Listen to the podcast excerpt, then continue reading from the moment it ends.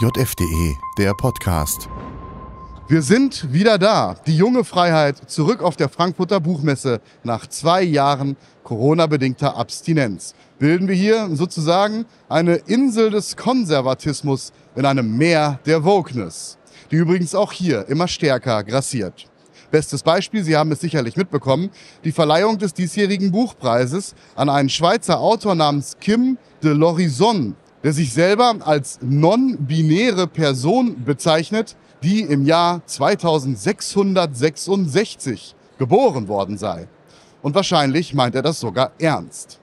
Während Otto Normalbürger nicht mehr weiß, wie er noch seine Rechnungen bezahlen soll, werden hier Preise verliehen an Leute, die wahlweise das perverseste Buch geschrieben oder den stärksten Realitätsverlust durchlitten haben, oder wie in diesem Fall offenbar beides.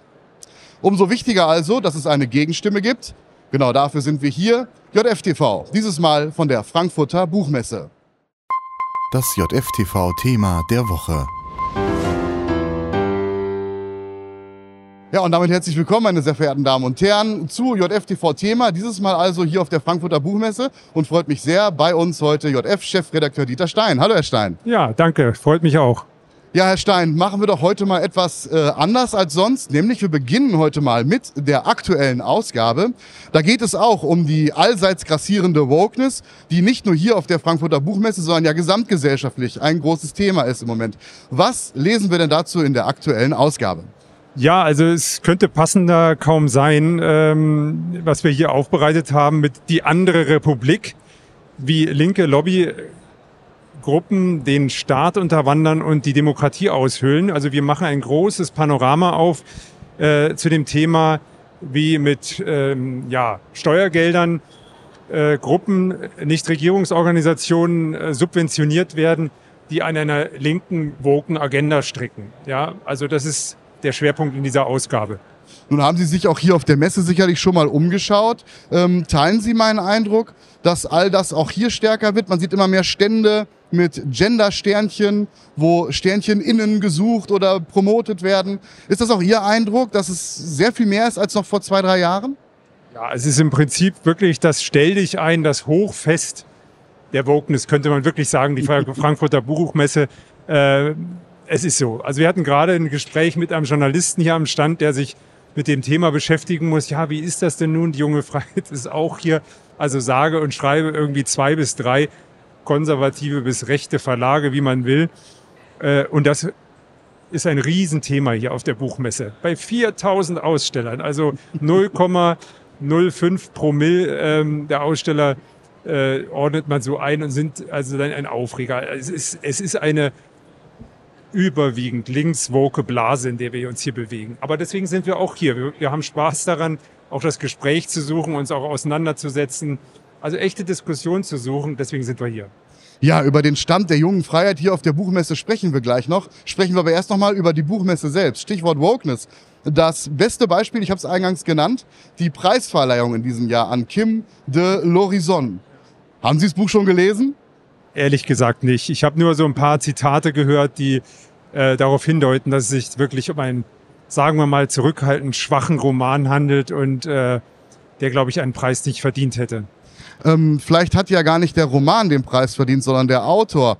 Er passt jedenfalls von der Person genau in das, was offenbar gerade on vogue ist, was propagiert werden soll, oder?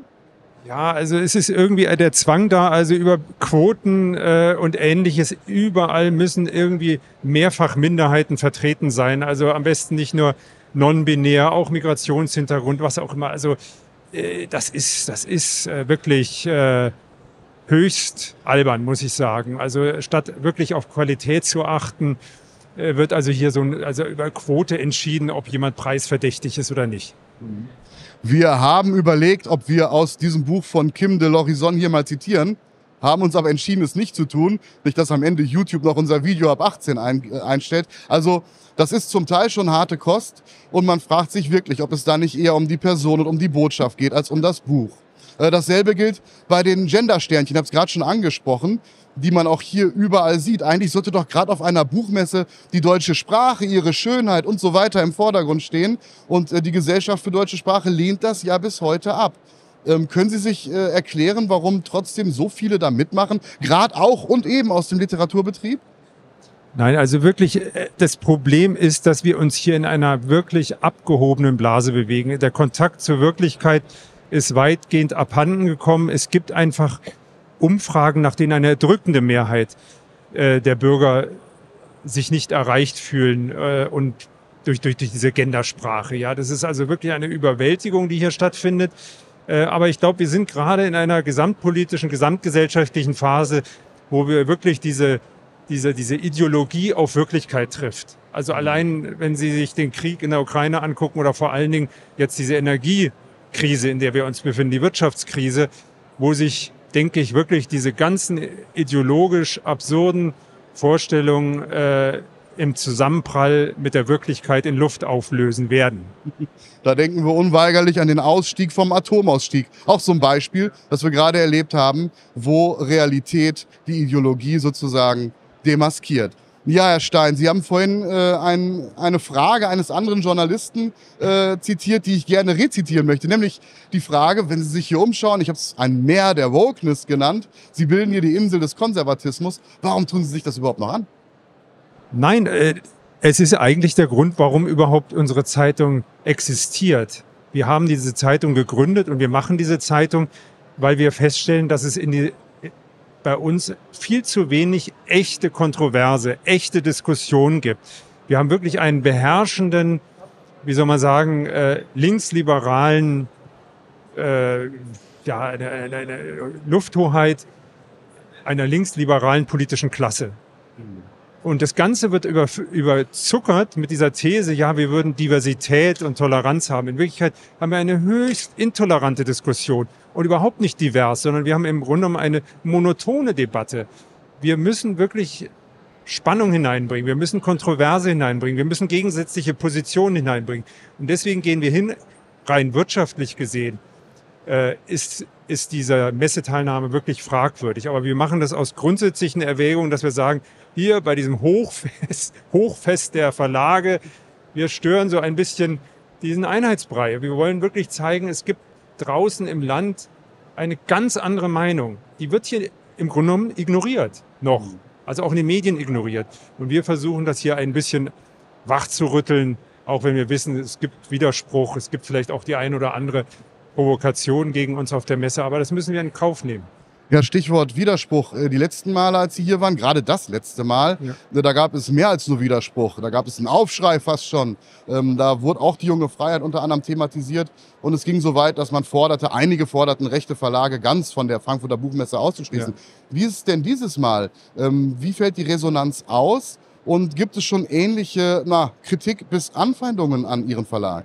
Also jetzt konkret hier noch nicht. Also es spielt sich in sozialen Medien schon ein bisschen was ab. Es gab heute gerade eine aktuelle Forderung von einer Abgeordneten im äh, Stadtparlament, dass der äh, Direktor der Buchmesse zurück, Römer. genau zurücktreten mhm. soll. Nein, aber ich ich habe gerade gegenüber einem Journalisten nochmal daran erinnert, wir sind seit über 30 Jahren sind wir auf der Buchmesse. Eigentlich könnten wir mal so, ein, so eine Urkunde bekommen oder so einen Preis aus, dass wir so treue Kunden hier sind, ja. Nein, also wir haben da schon ein langes Gedächtnis, was hier so alles passiert ist. Eigentlich hat das über Jahre sich eigentlich auch ganz gut eingependelt gehabt. Ja, aber in den letzten, würde ich sagen, so äh, fünf, sechs, sieben Jahren ist so die Fieberkurve angestiegen. Man hat versucht, uns dann erstmal in eine andere Halle zu setzen. Dann hat man die Idee gehabt, alles auf Druck, äh, wie soll man sagen, dieses halbtotalitären Meinungsklimas hat unter diesem Druck die Messeleitung versucht, eine Sackgasse zu bilden. Da gab es zwei, drei Jahre, hat man versucht, uns irgendwo so, also beschämt zu isolieren. Ja, das ja, hat wir die Messe, uns, ja. Die, das hat die Messe dieses Jahr aufgegeben. Also es ist noch nicht korrekt. Also eigentlich äh, in einem Stockwerk über uns sind sämtliche Zeitungen und politischen Verlage untergebracht. Uns hat man jetzt hier äh, zwischen Softwarefirmen und Kinderbuchverlage, aber äh, doch keine Sache immerhin präsentiert. Immerhin, immerhin dabei, wenn auch nicht ja. mittendrin. Ja, ähm, zu der Tradition der Jungen Freiheit auf der Frankfurter Buchmesse zählen die Standgespräche. In diesem Jahr unter anderem mit Markus Krall, mit Thomas Fassbinder, mit Laila Mirso, mit natürlich auch Karl-Heinz Weißmann. Ähm, was ist für Sie, Herr Stein, so ein bisschen das Highlight? Worauf freuen Sie sich ganz besonders? Wovon erwarten Sie besonders viele Einblicke? Also einmal äh, Karl-Heinz Weismann ist äh, wirklich die Überraschung des Herbstes für uns, äh, dass dieses Buch Lexikon politischer Symbole, was wir Ja, hier wir- hervorgehoben präsentieren. Äh, ich gebe zu, bei dem Buch bin ich eigentlich auch so ein bisschen äh, skeptisch gewesen angesichts der Gesamtwirtschaftslage, ob so ein Buch für 59 Euro, zwei Kilo schwer, es ist ja auch ein, ja, so ein Grundlagenwerk, ob das wirklich höhere, eine, eine breitere Käuferschicht erreicht. Und wir haben nur 3000 Stück gedruckt. Aber die Überraschung ist, innerhalb eines Monats ist die Erstauflage jetzt schon fast weg.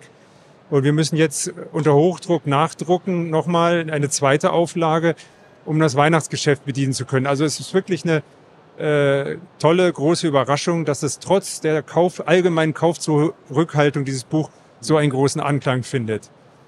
Glückwunsch dazu. Ja. Und dann, was, äh, was erwarten Sie gerade noch von Thomas Fassbender, der ja ein äh, intimer Kenner der Verhältnisse in Russland ist? Ja. Hat er, können Sie da schon ein bisschen vorausschauen? Hat er da äh, Interessantes Neues zu berichten?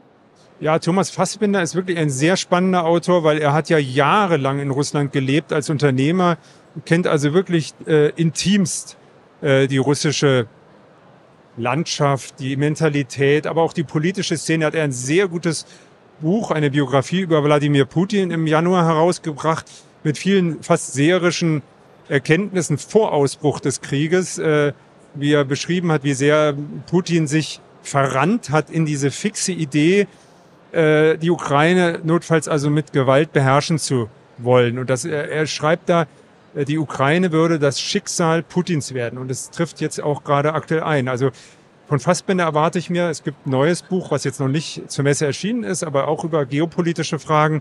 Von ihm erwarte ich so ein bisschen, dass er für uns hier am Messestand auch nochmal ausrollt, vielleicht das Panorama dieser äh, geopolitischen, äh, militärischen Auseinandersetzungen und wie wir aus diesem Schlamassel auch wieder herauskommen. Da sind wir sehr gespannt, meine sehr verehrten Damen und Herren. Also, wenn Sie in der Nähe sind, wenn Sie Lust haben, dann kommen Sie uns besuchen, schwimmen Sie durchs Meer der Wokeness und retten Sie sich auf die Insel der bürgerlichen Vernunft, des Konservatismus oder wie wir hier äh, titeln, des Safe Spaces für Meinungsfreiheit auf der Frankfurter Buchmesse. Vielen Dank für Ihre Aufmerksamkeit. Bis zum nächsten Mal. Auf Wiedersehen bei JFTV. Das JFTV-Thema der Woche.